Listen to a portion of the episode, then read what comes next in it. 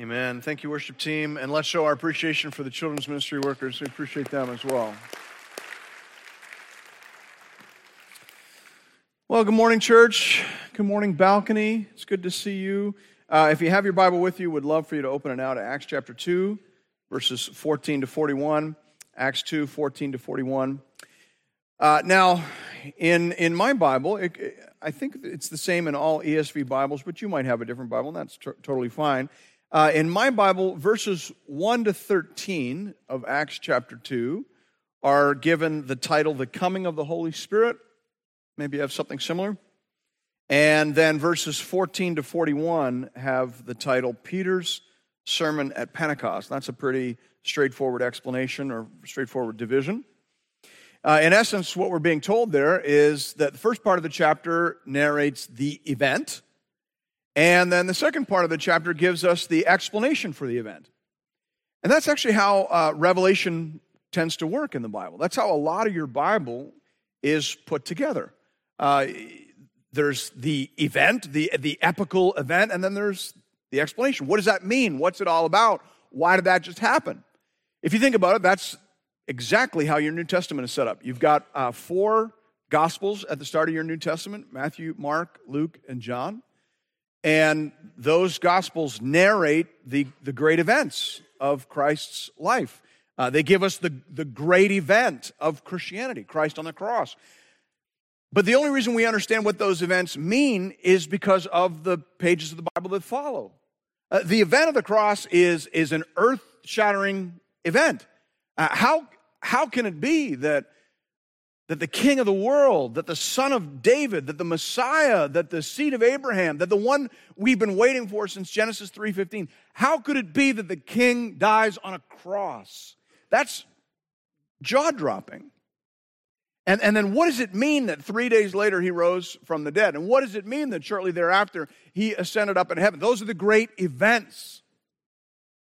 And those are narrated for us. They're so important. You get the story told four times. And then the rest of the New Testament is basically the apostles, with the help of the Holy Spirit, explaining why that happens, what it means, and how you should live in response, right? That's, that's how your Bible is put together event and explanation. And of course, that's that's how the Old Testament is put together as well. Think of the great events of the Old Testament, the Exodus. Think how much uh, word count, how many pages are devoted to describing the Exodus. You got your your 10 plagues, right? You've got your uh, parting of the Red Sea. You've got your walls of Jericho, the whole thing. That's the event. And then there's a whole bunch of text reflecting on the significance of the event. What does it mean that God chose an insignificant group of people, slaves actually, and, and chose them for himself and did great works of power to effect their redemption. What does that mean? And then you think of the exile. The exile, of course, is the other great event in the Old Testament. What does it mean that God would take his own people, his own son, actually, because in the Bible, it, it, God says, calls Israel his son. What does it mean that God would so scourge and punish his own son that he basically ground them down to a tiny remnant and hid them away on the world's longest timeout, 70 year timeout. What does that mean? What does that tell us about the character of God? What does that tell us about God's attitude towards sin? What does that tell us about God's commitment to root out sin from the covenant community? What does that, what does that mean? And then, then there's the return from exile. What does it mean that God brought those people back and gave them back the land they'd lost a lifetime ago? Rebuilt them, reconstituted them, came to them again. What does that mean? So, whatever we think the exile meant, it must not mean that God hated them. It must not mean that God ever abandons his children. It must say something about his faithfulness. But how does the faithfulness of God and the fierceness of God go together, right? A great deal of the Old Testament is dedicated to helping us understand those things event and explanation. That's how the Bible's put together. And, and that's how Acts 2 is like a microcosm of the Bible. Here we have this great event. We have the outpouring of the Holy Spirit. And now, of course, Peter, under the inspiration of the Holy Spirit, needs to stand up and tell us what this is all about. Now, some fool in the crowd offered his first impression at the end of that uh, description of the event. They are filled with new wine. Eh, wrong answer. Sit down. Thanks for playing. That's not it. Now, definitely people are changed, no doubt about that. There's been a huge change in these people. One of the most remarkable things in the Bible, isn't it, is the change that happens in Peter on the other side of Pentecost. Who is this guy who spends his whole life with his foot in his mouth, uh, who, you know, runs away from Jesus? Who is this guy on the other side of Pentecost? How do we get that guy? Right? It's incredible. So, yes, there's been a huge change. Yes, these people have fallen under the influence of something, but this is not about wine. This is about the dawning of a whole new age. That's what Peter says. Under the influence of the Holy Spirit, Peter in this sermon offers the authoritative, inspired, inscripturated interpretation of the miraculous events associated with the day of Pentecost. Now, it's a fairly long sermon. It's actually, it's a, of course, this is a summary of the sermon. That we, the book of Acts records a number of the pivotal sermons that really help us understand what God is doing in the church. Uh, and, and then it provides summaries of those in Acts. And of course, the summaries are much smaller than the sermons themselves. Most of the summaries you could read in five minutes. But the sermons themselves, probably 45, 50 minutes. We don't, we don't know how long they were. But even this summary is fairly long. So we're going to read a big chunk of text today. Uh, prepare yourself. I don't know what that looks like. Poke the person beside you and say, Prepare yourself. Here we go. Uh, we're going to start reading at verse 14. We're going to read, read this text. I love how some of you took that literally. I, I, I'm actually storing that away for future reference. I did not know that you would do that. Good. Uh, we're going to read the text, and then we're just going to try and uh, look at the three simple questions that this sermon appears to be intending to answer. All right, so hear now the word of the Lord beginning at verse 14. But Peter, standing with the eleven, lifted up his voice and addressed them Men of Judea and all who dwell in Jerusalem, let this be known to you and give ear to my words. For these people are not drunk, as you suppose, since it is only the third hour of the day. Third hour of the day would be 9 a.m. They started reckoning at sunset, 6 a.m. Okay, so uh, it's, since it's only the third hour of the day. But this is what was uttered through the prophet Joel. And in the last days, it shall be, God declares, that I will pour out my spirit on all flesh. Your sons and your daughters shall prophesy and your young men shall see visions, and your old men shall dream dreams. Even on my male servants and female servants in those days I will pour out my spirit, and they shall prophesy. And I will show wonders in the heavens above and signs on the earth below blood and fire, vapor of smoke. Sun shall be turned to darkness, the moon to blood, before the day of the Lord comes, the great and magnificent day. And it shall come to pass that everyone who calls upon the name of the Lord shall be saved. Men of Israel, hear these words Jesus of Nazareth, a man attested to you by God with mighty works and wonders and signs that God did through him in your midst, as you yourselves know. This Jesus, delivered up according to the definite plan and foreknowledge of God, you crucified and killed by the hands of lawless men God raised him up, loosing the pangs of death, because it was not possible for him to be held by it. For David says concerning him, concerning Jesus, I saw the Lord always before me, for he is at my right hand, that I may not be shaken. Therefore my heart was glad, and my tongue rejoiced. My flesh also will dwell in hope. For you will not abandon my soul to Hades or let your Holy One see corruption. You have made known to me the paths of life. You will make me full of gladness with your presence. Brothers, I say to you with confidence about the patriarch David that he both died and was buried, and his tomb is with us to this day.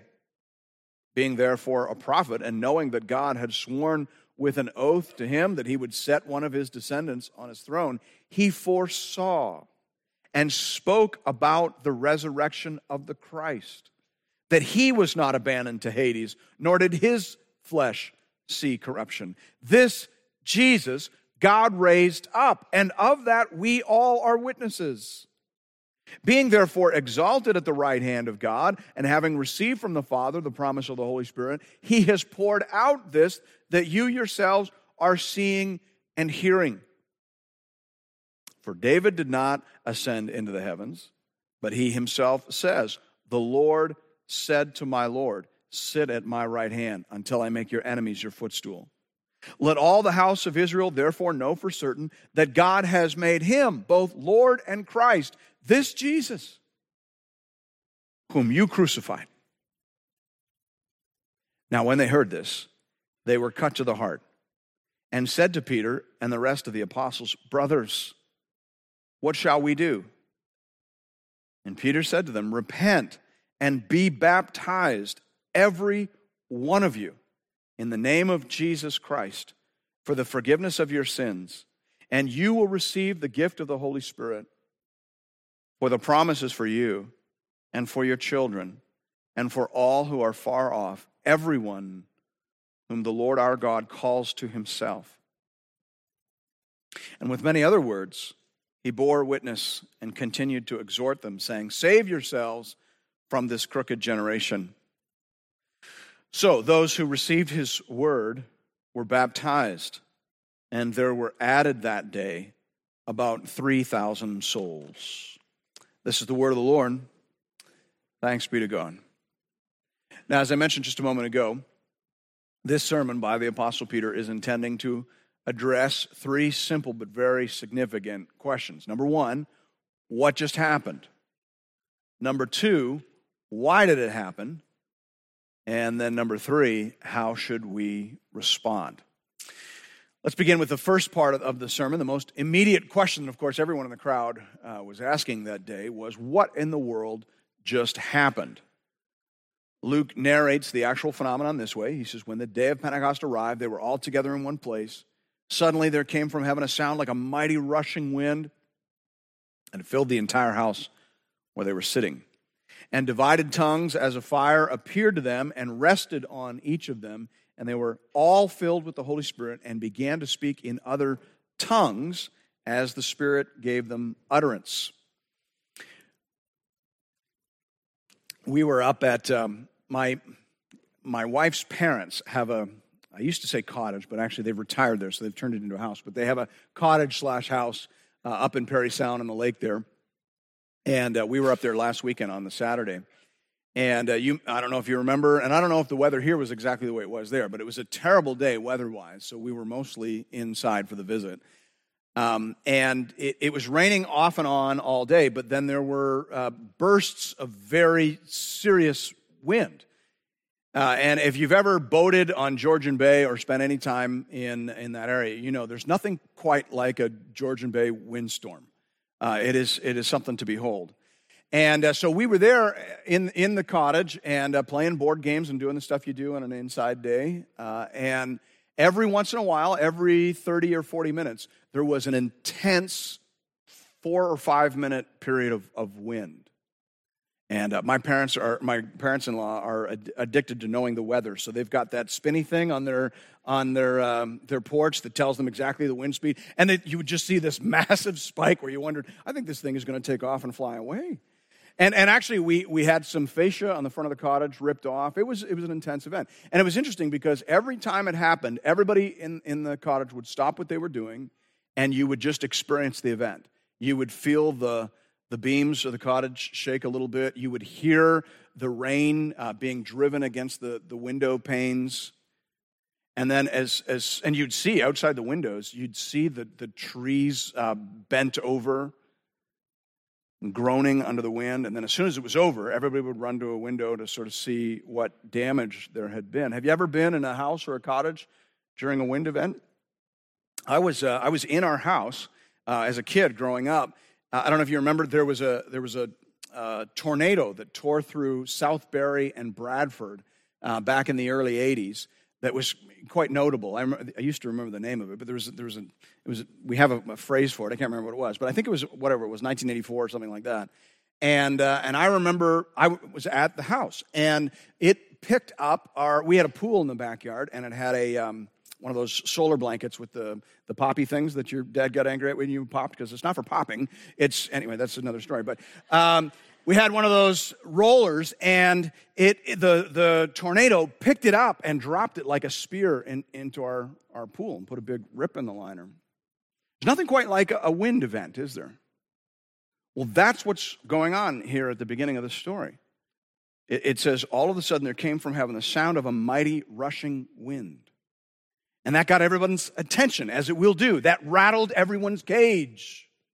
And then, when everyone was paying attention, when everyone's eyes were wide open, when the hair on the back of everyone's neck was standing up, then it says, divided tongues as a fire fell from heaven. Fire rested on each of the disciples. They were all filled with the Holy Spirit, and they rushed out into the gathered crowd and they began preaching the gospel in all the known languages of the Roman world. And now, Peter stands up in the heart of the crowd to explain this phenomenon. This is what he says. He says, Men of Judea, all who dwell in Jerusalem, let this be known to you. Give ear to my words. These people are not drunk as you suppose. It's only the third hour of the day.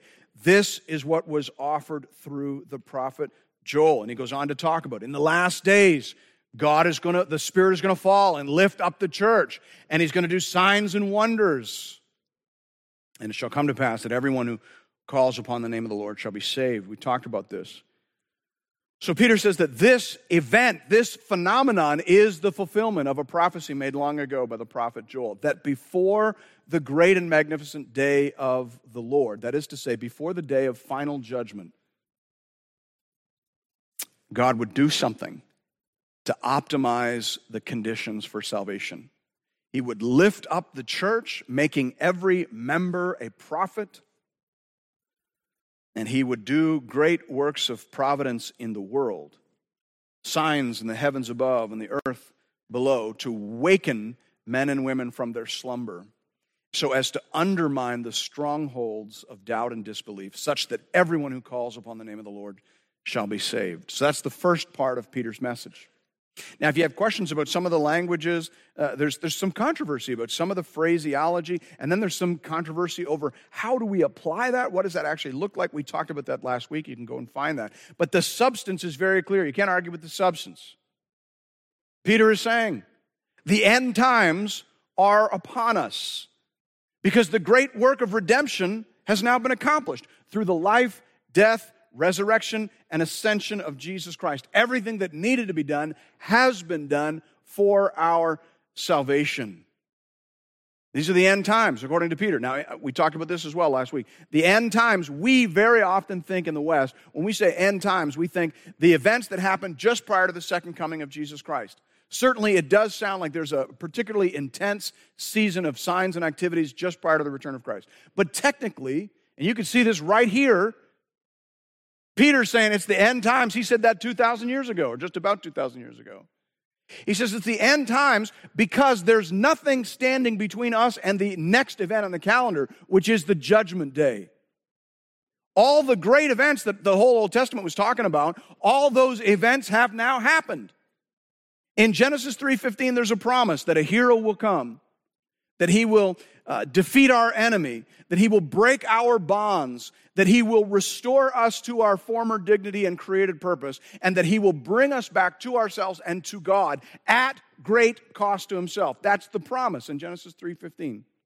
He will crush the serpent's head and he shall bruise his heel. And so the whole Old Testament is about working out what will that require? What will that look like? And all of that has now been done in the person and work of Christ. He came and he lived the life that we could never live. He passed our probation. He obeyed God perfectly. It was always the will of God. Have you ever noticed how all the covenants that you, you run across in the Bible, they're this weird mixture of conditional and unconditional? God says, I will do this, don't you worry. But then it also almost uh, inevitably goes on to say, but if you do this and if you do that, and so you're like, well, what is it? Is it conditional or unconditional? answer is both. God is determined to do it, but he's determined to do it in his way. And so the disobedience and unfaithfulness of the people often defers, pushes it into the future. By the end of the Old Testament, you think this is never going to happen. And then an obedient covenant son comes, the seed of Abraham, the son of David. And he lives the human life that we were all supposed to live. He obeys God perfectly, he loves all people perfectly. He passes the probation. He positions humanity again to be the vice regents of Almighty God, releasing the blessings of heaven for the prosperity and flourishing of the earth. Praise the Lord. He's done that. But he's done more than that. Not only did he live the perfect life, he died a sacrificial death to pay for all our sins, to wipe out our debt, because we as human beings have accumulated a massive debt to our sovereign. We have done damage to ourselves. We have disrespected our Creator. That had to be dealt with. The King had to pay for the sins of his people, and Jesus Christ, in his body on the cross, did exactly that. We know that it was effective because just like when you get your Interac card out of the machine and it says finally, it says payment accepted, remove card. Jesus came out of the grave, was resurrected on the third day to demonstrate God's complete satisfaction with the price that had been offered and to point us the way home, to blaze and light the paths that lead to abundant and eternal life. And then Jesus ascended he ascended, took his seat at the right hand of the throne of God so that he can begin as the king now to pour out grace and gifts upon his people to enable them to share in the great end times harvest, to do the work that he called them to do, to become the people he intended them to become, to restore us and fit us for eternity. It's all been done. And Peter, when the Holy Spirit falls, is saying, This is that. It's done, right? And then Peter is just He's just doing what any good Old Testament reader would do. He's saying that means these are the last days, brothers, because if that has all been done, the only thing left on the calendar, like if there were six beads, somebody's got to come, somebody's got to live, somebody's got to die, somebody's got to rise again, somebody's got to ascend. All those things have happened. There's only one bead left, and that's the great and awesome day of the Lord, the day of final judgment. So Peter's just doing what any Old Testament reader would do. He'd be like, We're in the last days. We're in the last days. And therefore, he's, he's saying that's why the Holy Spirit has come. There's nothing, there's nothing left between this day and, and that day in terms of what needs to be done for our redemption. There's a day coming, the great and awesome day of the Lord. John, the Apostle John, had a vision about that day. He said, Then I saw a great white throne and him who was seated on it. From his presence, earth and sky fled away, and no place was found for them. And I saw the dead, great and small, standing before the throne, and books were opened. Then another book was opened, which is the book of life, and the dead were judged by what was written in the books, according to what they had done. And the sea gave up the dead who were in it. Death and Hades gave up the dead who were in them, and they were judged each one of them, according to what they had done. Then death and Hades were thrown into the lake of fire. This is the second death, the lake of fire. And if anyone's name was not found written in the book of life, he was thrown into the lake of fire. That's, that's judgment day. That is the great and magnificent day of the Lord. And on that day, if anyone's name is not found written in the book of life, he will be thrown into the lake of fire. So if you aren't reconciled to God through the person and work of Jesus Christ, you will be condemned, you will be cast out, and you will not enter into the world that will be reconstituted on the other side. And so Peter says to this crowd in Jerusalem, many of whom would have witnessed the great acts of redemption, many of whom would have been in the crowd shouting, Crucify him, crucify him. Peter says to those people, that day, the day of judgment, is coming. And that judgment will be final. And that destiny will be awful. And so, to maximize your opportunity to hear about the salvation of God through Christ, the Holy Spirit has fallen now in the church to open our mouths, to give power to our words. And He has descended to the earth to do great works of awakening providence in advance, such that everyone who calls upon the name of the Lord will be saved. This is that, Peter says. Praise the Lord. The Holy Spirit has come, the last chapter has begun. Now, let me tell you why. That's where Peter goes next in the second section of his sermon. Look again at verses 22 to 24. After explaining the phenomenon, what just happened, Peter begins to build a theological foundation. He says, Men of Israel, hear these words Jesus of Nazareth, a man attested to you by God with mighty works and wonders and signs that God did through him in your midst, as you yourselves know. This Jesus, delivered up according to the definite plan and foreknowledge of God, you crucified and killed by the hands of lawless men. God raised him up, loosing the pangs of death because it was not possible for him to be held by it. So Peter says that Jesus died and rose again, which proves that he was the Messiah of God. The Messiah had to suffer, the king had to pay for the sins of his people. But because the king was also the Son of God, that suffering could not defeat him. Rather, he triumphed over it and rose victorious from the dead, just like the Bible predicted. Peter then refers to that very interesting prophecy of David in Psalm 16. The Messiah was to be the son of David. Everyone in the Old Testament knew that. Uh, everyone after uh, the promise was made to David certainly knew that. And David, as a prophet, would sometimes speak in the voice of Messiah. That's why so many of the prophetic passages in the New Testament are actually pinned to a psalm, which is just interesting. Most of us read the Psalms for help in our own prayer life, which is, by the way, perfectly legitimate. I would even argue that's probably the primary. Pastor Matt uh, did a fantastic job of that today. I love how Matt, Pastor Matt does that. He, he always begins the prayer time with a psalm. Have you seen that? And then he'll use the rhythms and emphases of the psalm to expand our own prayer life. Because when we pray, what do, we always just do the same thing. Dear Jesus, help Aunt Sue with her wonky hip and help me to win the lottery. Amen. Uh, and God's up there going, you know, there's more than that. So uh, I love what Pastor Matt did. And that's the, that's, I would say that's the majority or primary use of the Psalms. And yet, have you noticed how often the prophetic passages in the New Testament pin themselves to the Psalms? As Peter is doing here. Why? Because David wrote many slash most of the Psalms. David was a prophet. Peter tells us that. And so, in the Spirit, sometimes David would slip into the voice of Jesus in the Old Testament. Did you know that?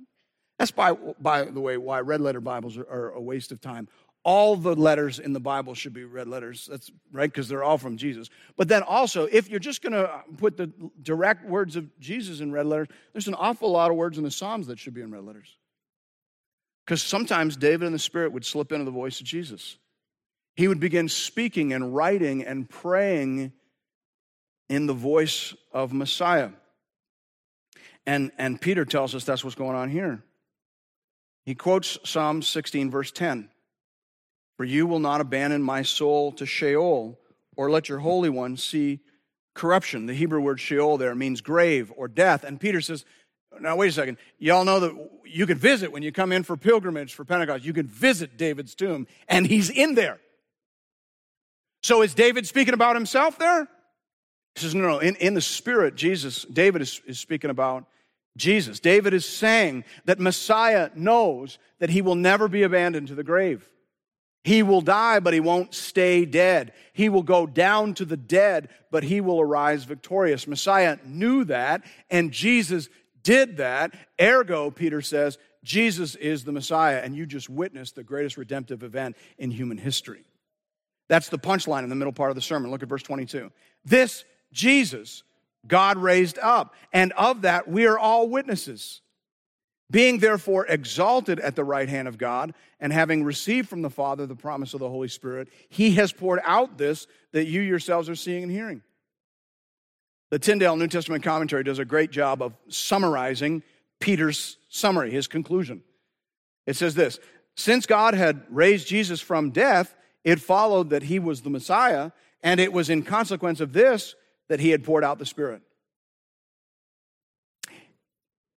If the Messiah, the son of David, the king, if Jesus is that, which he obviously is because he just rose from the dead, if he is that, then he has taken his seat now at the right hand of the throne of God, which is where the Messiah was always going to end up. And he is prepared to rule now over the newly constituted heavens and earth in the new kingdom. And it's obviously as king, obviously in anticipation of that, that he has poured out the Holy Spirit that you have just seen and heard. This is Peter saying, This is what this is all about. Listen up. The king is on the throne, the kingdom is about to come. Why has he poured out this Holy Spirit then? This is the king opening the gate so that all people may enter through into the celestial kingdom. This is that. That's what Peter says. Now remember, Peter had heard Jesus telling stories all the time about the great lengths that the king would go to to bring people into his joy. Do you remember the parable of the banquet? The master wanted the banquet to be full. So he said to his servants, Go out quickly to the streets and lanes of the city and bring in the poor and the crippled, the lame, the, the blind and the lame. By the way, as you hear that, does anybody, anybody identify with one of those categories? Bring in the poor, the crippled, the blind, and the lame. And the servant said, Sir, what you have commanded has been done. Still there is room. And the master said to the servant, Go out to the highways and, and byways, the highways and hedges, and compel people to come in, that my house may be filled. This is that, Peter says. This is King Jesus optimizing the conditions for salvation. This is Jesus compelling people to enter into the joy of his kingdom. He has sent the Holy Spirit to turn the whole community into a giant burning bush, to make every member of the covenant community a spirit filled prophet of God. And then he sent the Holy Spirit he sent the Holy Spirit to do great works in the heavens above and great works on the earth below, which, as we talked about yesterday, is apocalyptic language for great works of providence in the big picture world and in the small picture world of your life. The Holy Spirit is come to be like a bulldozer before every spirit filled evangelist in the kingdom of God. You go out to speak to people and you think, this person's never going to listen to me. And God says, try me. You speak and you don't know that this morning God rattled their cage. They are so sure that they know how the world is working, and then next week God turns the world upside down on its ear. This is this is the plan. It's a two part plan. You go out and speak, the Holy Spirit will go before you and rattle people's cages and overturn the hardened soil in human hearts, such that everyone who calls on the name of the Lord shall be saved. This is that. This is the day of salvation. This is the day of invitation. It's here now. It's here now, Peter is saying. But who knows how long it will last? Who knows? Now, today is the day of salvation. Today, everyone who comes in is sent out. Today, everyone who comes in has a light turned on inside of them. They become a spirit filled witness. They become a servant. That's how it works in the great banquet, right? As soon as you come in, a seat is reserved for you. That's your seat. But then you're sent out to get other people. Every saved one is a servant. Everyone brought in is, is sent out. This is the day of invitation. But who knows how long it will last? Because there's nothing, there is nothing on the agenda between this event, Peter says, and the next event, which is the great day of God. Jesus said that most people won't even see it coming when it comes. He said, For as were the days of Noah, so will be the coming of the Son of Man.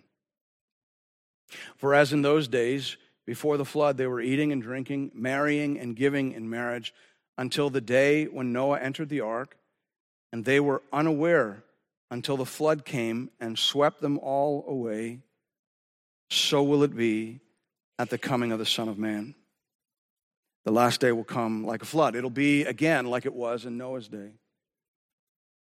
It's interesting. You've heard me say many times in 1 Corinthians chapter 10, the Apostle Paul says that the best lens or best analogy for anticipating uh, what's going to happen in the Christian life, the, sort of our forward journey is by looking back. He says all these stories in the Old Testament, they've been left there in, in the Bible for your instruction.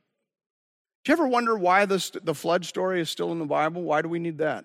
It is, it is the scariest story in the Bible. It's, I think you could argue it's, it's I'm using air quotes, it's the worst story in the Bible. And it always amuses me that um, when somebody has a new baby, we give them those uh, the, the baby mobile with the ark story on it. You know, like, you know, you know that story where everyone on the earth but eight people were killed by God? The kids would love that.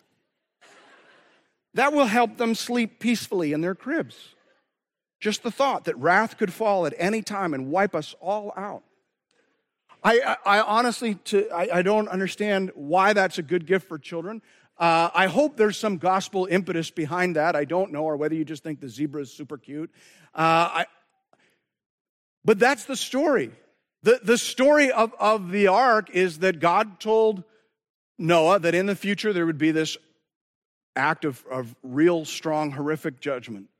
But the, the message of, because remember, we're talking about a God who takes extreme measures against sin, but a God who also is fiercely loving and loyal towards his people. These, these themes are all over the Bible. So God says to Noah, this, this time of great judgment is coming. But the good news is, I want you to build an, an enormous vessel that will allow everyone uh, to, be, to be saved. And so Peter, actually, who appears to have thought about this more than any of the other apostles, like why this delay? What's this all about? He says that Peter was a preacher of righteousness. That's the only reason we know we, we know that.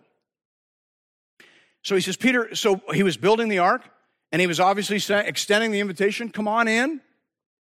And, and the angels were, were going out, apparently, or some, somebody was going out. The angels, I assume, were going out and bringing all the animals. You remember the animals arrived two by two and, and in nice little groupings of seven if they were sacrificial animals, and nice little groupings of two. And you think, okay, animals don't normally do that.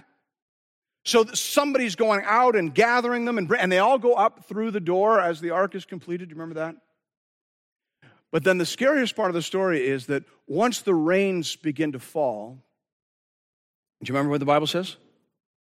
God shut the door. God shut the door. Once the judgment begins to fall, there is no opportunity for repentance and salvation. Otherwise, it's not faith. It's not faith when you get on the ark during the rain.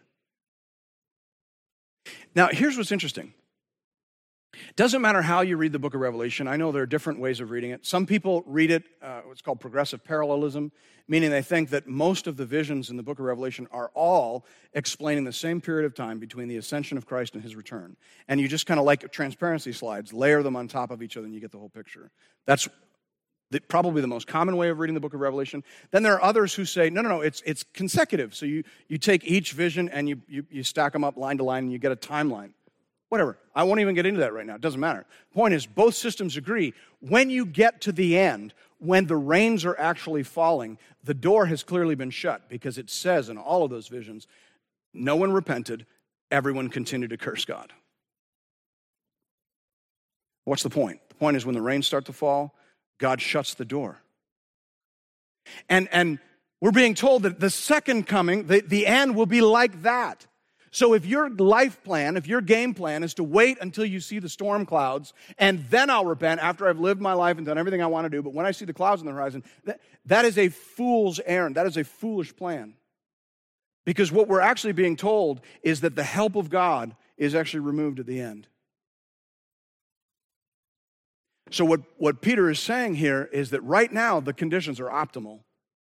You, you've got every member of, every truly saved member of the, of the covenant community has the help of God inside them to speak this gospel. And the Holy Spirit is at work in the world and in the events of your life to, to draw you. So it's, it's like those angels helping the animals, the, those dumb animals, helping them right up the ramp and, and through the gate. You've got the Holy Spirit guiding you by the hand, and you've got a compelling invitation ringing in your ears. Now is the day of salvation. Now is the day of salvation. That's what Peter's saying. I don't, I don't know how long it will last. Could, could last another hundred years, could last another hundred days, could last another, we don't know, right? The bottom line is this the king has taken his seat, the king has sent out his servants to invite and even compel people in. The conditions have been optimized. So come, come quickly, or when he comes, you will be swept away. The earth will be burned up and dissolved as once a great flood washed away the effects and stain of sin. So in the future, a wave of fire will scrub and renew the entire cosmos. And then the world will begin again. And only those whose names are in the Lamb's book of life will be included in it. That is the apostolic gospel. That is the essential sermon of the church. And when people heard it, they responded as shaken and awakened people will. They said to Peter and the rest of the apostles, Brothers, what shall we do? Which leads us to the concluding section of Peter's sermon, the response section. Peter answered them, saying, Repent and be baptized, every one of you, in the name of Jesus Christ, for the forgiveness of your sins, and you will receive the gift of the Holy Spirit. For the promises for you and for your children, and for all who are far off, everyone whom the Lord our God calls to himself. And with many other words, he bore witness and continued to exhort them, saying, Save yourselves from this crooked generation. So those who received his word were baptized, and there were added that day about 3,000 souls. I'm not sure how much help you need to understand that. Repent and be baptized, right? Uh, uh, Peter, again, it, it, it, seems that Peter thought a lot about this. Peter, in 1 Peter chapter 3, actually compares the act of baptism to entering the ark. He says, baptism, which corresponds to this. So it's a, it's a perfect metaphor. When, when you repent, you're turning your back on the world, which you have to do to enter the ark. You have to say, you have to leave your home. You can't bring that with you, right? You got to share a, a bay with an elephant, right? You, you have to turn your back on the world.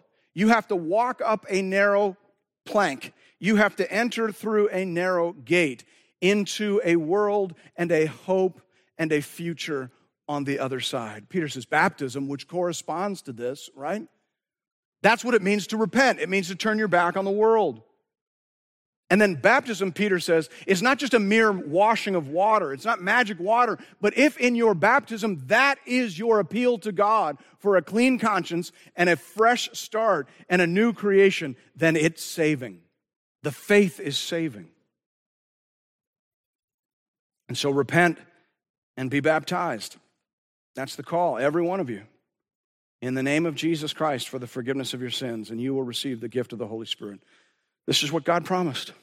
This is what God promised back in Genesis 3:15 for you and for your children, all those who have wandered far away. He said a savior would come, born of a woman, who would defeat our enemy at great cost to himself, who would bring us back to God. He said that he would reverse the curse. He said that he would end the exile. He said that he would break our chains. He said that he would end our slavery and bring us home. This is that, Peter says and it's for you. It's for you, and it's for your kids. So come. Come to the waters. You know, there's so many of us in here who are trying to pass off kids or pass off faith to our kids, and I don't even know if it's if it's in us, right? You can't pass off something to your kids that's not real in you. And so maybe you've been in here for a long time and it's time for you to come. Come. You've, you've got to go through the water. You go first. It's like, it always reminds me of that, um, that airplane safety video, you know? It says if the airplane's about to crash, by the way, if the airplane's about to crash, you got a lot of problems, right? I don't know if the air oxygen thing is your big deal, but whatever. When the, when the, when the airplane's about to crash, it says all the oxygen masks are going to fall down. And what does it say moms and dads are supposed to do? Put yours on first. You know, there's lots of folks here. Always, I've talked to people who've got saved in this church because they brought their kids here. They figured their kids needed it. And it's like, I'll sit in the back and snore through your sermons while the kids are downstairs hearing in children's ministry about Jesus. I figure they need it. Listen, friend, you need it. You need it. Put your own mask on. And when your own mask is on and you've got the help of the Holy Spirit, then turn and talk to your kids, right? So this is for you, this is for your children. Come to the waters. Die to yourself, die to this dying world, go under the waters and be saved from the fire that is coming. Arise and be made new. Arise to the world that is coming. Arise as a servant and go and tell others. Arise and serve the King who is seated and reigning over all. That's the message. That's the gospel. And this is the word of the Lord that the church of Jesus Christ has been preaching ever since. Thanks be to God. Now, listen, before, before we pray, there's, there's no way uh, we could preach a, a sermon on this text about how the Holy Spirit has optimized the, the conditions for response and not offer people the chance to response. And, and so in, in, we've, we've warmed up the water. We've done our part to optimize. You know, the Holy Spirit's taking care of all the big stuff. Uh, Jesus is taking care of all the big stuff. What we've done on our end is make sure the water is a pleasant temperature. And then we've also made sure that we've got the long t shirts and the robes and the uh, bathing suit bottoms and all that kind of stuff. One of the things that, that I've noticed over the years is that there are always some people in a church who have a variety of excuses as to why they have not been baptized. Now, listen, I think in a, I think in a room of this size, 90% of us are hearing that sermon as a call to urgency. I did. That was the, that's how it landed on me on Tuesday. I always tell you, God preaches these sermons to me on Tuesday, and then, and then it's my job to preach them to you on Sunday. That's how it fell on me. I've been baptized. I got baptized in 1984. Okay? So, how did this sermon fall on me? It fell on me as a rebuke because I, I am by personality an incrementalist. I am a slow and steady wins the race guy, put one foot in front of the other. I make long plans. I am preaching and podcasting my way through the entire Bible. There are 1,189 chapters in the Bible. It's going to take me 30 years. What kind of a lunatic undertakes a 30 year project? Me. I, I am an incrementalist by personality. Some of you were like, yeah, who is this lunatic and where can we find him? It's me. Anyway, I, I, I, felt God saying, Paul, you cannot take this same incrementalist approach to everything you do in life, and you certainly can't take it with respect to evangelism. I've got 30 year plans for witnessing to my neighbors, some of whom are not going to be alive in 10 years. And so that's how it landed on me. I felt the Lord saying, Paul, you need, to, you need a higher sense of urgency. You think you know, you don't know. You don't know when the second coming of the Lord is. You don't know when the day of judgment is. And you can't take such a long term approach to everything you do. It's good for some things, it's not good for evangelism. That's how it hit me. I'm guessing that's how it hit 90% of the people in the room. But in a room of this size, there are always going to be people who the Holy Spirit has been tugging and pulling, and you've been putting up excuse after excuse as to why you haven't done this. You say, well, you know, uh, Holy Spirit or, or pastor or whoever's asking, my grandmother is Lutheran, you see. And, and so I don't know. I don't know if she would be offended if I got baptized by immersion in a Baptist church. Boy, Pastor, I just don't know. Or, you know, Pastor, I'd really like it if my Aunt Sue could be here, and she's only here once a year, and the last time she was here, she had COVID, so gee, I just don't know when this is all going to come together. Or, Pastor, you know, gee, I just don't know um, because I don't like public speaking. Well, like I said, we've optimized the conditions. You got a great excuse for Aunt Sue as to, as to why you didn't invite her to the baptism because you just found out about it four minutes ago. And you don't have to do any, any public speaking. All you have to do is answer two questions. When you leave and you go out through the door, Pastor Matt's going to ask you two questions. Did you receive the word of God with faith this morning? Yes or no? Are you ready to profess faith in Jesus Christ as your Lord and Savior? Yes or no? He'll ask you the same two questions in front of all of us in the tank after that. And if you can say yes four times in the space of two minutes, that's all you got to say. You know, in the Bible, there's not a lot of the accoutrements and surroundings to baptism that we think are important. When the Ethiopian eunuch finally got the gospel and the Holy Spirit tugged on his heart, they stopped the chariot and he asked the question Here is water. What is to prevent me from getting baptized? Nobody, well, your Aunt Sue never heard about it, and, and your grandpa was Jewish, and uh, no, no, no, no. Here is water. The Holy Spirit speaking. Today's the day of salvation. What is to prevent me from being baptized? Those are good questions. And I'm going to give you about 30 seconds. I'm going to just, we'll have a pause because you need to do business with the Holy Spirit. I don't want you just caught up in a crowd thing. If the Holy Spirit is, is touching your heart today and saying, today is the day, today is the day, let's get it done, then you just, you go with the Holy Spirit to your excuses and say, well, what about Aunt Sue? And what about you go with him, you, you do business, and then I'll pray, and then the worship team will come up and play a, a worship song. And if you want, if the Holy Spirit's tugging on your heart, you can go out there right now and have that two question conversation with Pastor Matt. All right? Let's have 30 seconds of silence and then I'll pray.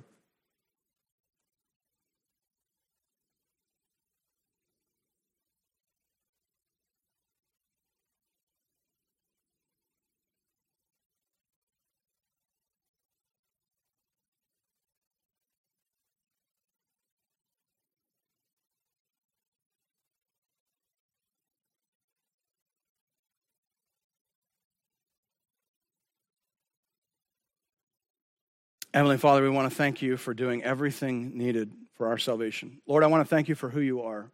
I thank you that you didn't lower the bar, you just raised the level of help. I thank you that you still hate sin because sin is what is destroying us. Sin is what is destroying our society.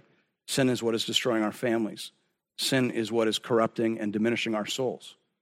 So, Lord, I'm glad you still hate sin. I'm glad you're still severe against it. But I'm also thankful for the incredible help that you have given us because of your great love, because of your steadfastness, because of your faithfulness. I'm thankful for the great help that you've given us through the person and work of Christ. Thankful that he did for us what we could never do for ourselves. I'm thankful that he paid for what we have done in his body on the cross. I'm thankful for the gift of the Holy Spirit. I'm thankful that the Holy Spirit is right now in hearts, but also just in this place, poking and prodding and doing works of providence, great and small, to optimize the conditions for salvation. I pray today, Holy Spirit, that you'd help people to respond as you would have them to do, not as I have planned or not as I have thought, but as you would have them to do. And Lord, as we have optimized the conditions, all those that you would want to take advantage of them, I pray would do so with your help. In Jesus' name, amen.